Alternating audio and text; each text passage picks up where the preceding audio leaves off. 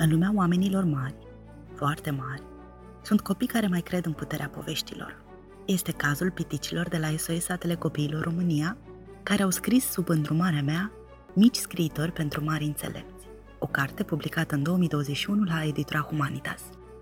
Sunt Corina Tarașlungu și voi citi din această carte povestea Moștenirea pălărierului, povestea Mariei, care avea la acel moment 15 ani.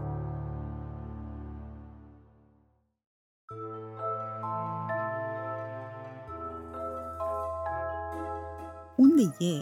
O caut de jumătate de zi și nu e nicăieri. E imposibil să o fi pierdut-o Agnaib. Ce mare cercetător pierde cheia invenției lui. Așa căutam într-o zi o piatră pe care mi-a lăsat-o tatăl meu înainte să-l pierd. Eram într-o excursie la munte și eu m-am rătăcit. Atunci tata mi-a dat această piatră spunându-mi că, atâta timp cât o voi avea asupra mea, el va fi mereu lângă mine. O, iată! Oh, aici era. Am luat piatra, m-am dus în fața mașinăriei și m-am gândit unde să o așez. Un punct îmi strălucea în ochi. Am așezat acolo piatra și am setat anul.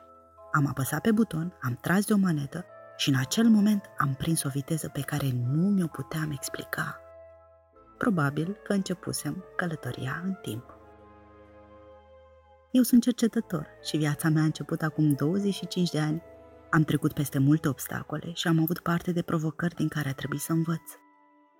Am învățat că nu e ușor să obții ceea ce își dorești dacă nu muncești cu adevărat.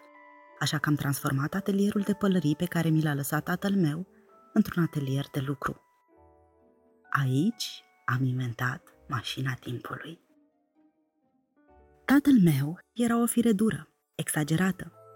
Mereu îmi spunea, poți fi un nimic, avem nevoie și de măturători agnaib. Trebuie să alegi. Vrei să fii un om cu scaun la cap sau o lichea? Această vorbă m-a făcut să fiu alt om. Am vrut să-i demonstrez tatălui meu că pot face ceva în viață. Am vrut să arăt că acel copil despre care nimeni nu credea că o să ajungă cineva, a reușit să facă această invenție. O mașină care să sfideze timpul. Așa că am încercat-o prima. M-am trezit într-o casă cu geamuri fumurii. Am recunoscut câteva obiecte pe care le folosea tata pentru pălăriile lui. Eram chiar în atelierul tatălui meu. Am explorat casa colț cu colț, după care am văzut o oglindă și am fugit repede să mă privesc în ea. Mi-am dat seama că sunt chiar eu și cam șase ani. Deci chiar sfidasem timpul. Chipul meu era totuși atât de trist. Copilăria mea chiar nu a fost un vis. Înainte de a părăsi vechiul atelier de pălărie al tatălui meu, am întors pentru ultima dată privirea. Îmi doream să iau cu mine acea priveliște. Atunci l-am sărit în scaunul lui de paie cărpit. Încă mai ai piatra pe care ți-am dat-o. Ți-am spus că voi fi tot timpul cu tine. Mă bucur că nu te-ai făcut și tu pălărier. La ce bun să împodobești capetele altora.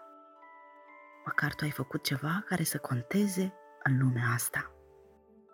Așa a rostit tatăl meu. Am izbucnit în lacrimi, mi-am luat mașinăria și m-am întors din nou în timpul meu. Vorbele lui m-au făcut să mă simt așa de mândră. Crezusem că îi arăt eu lui, dar de fapt eram acum mai mult ca niciodată fetița lui tati. Dacă ți-a plăcut, fii și tu parte din povestea SOS. Trimite un SMS MAMA la 8864 o donație de 4 euro lunar pentru copii.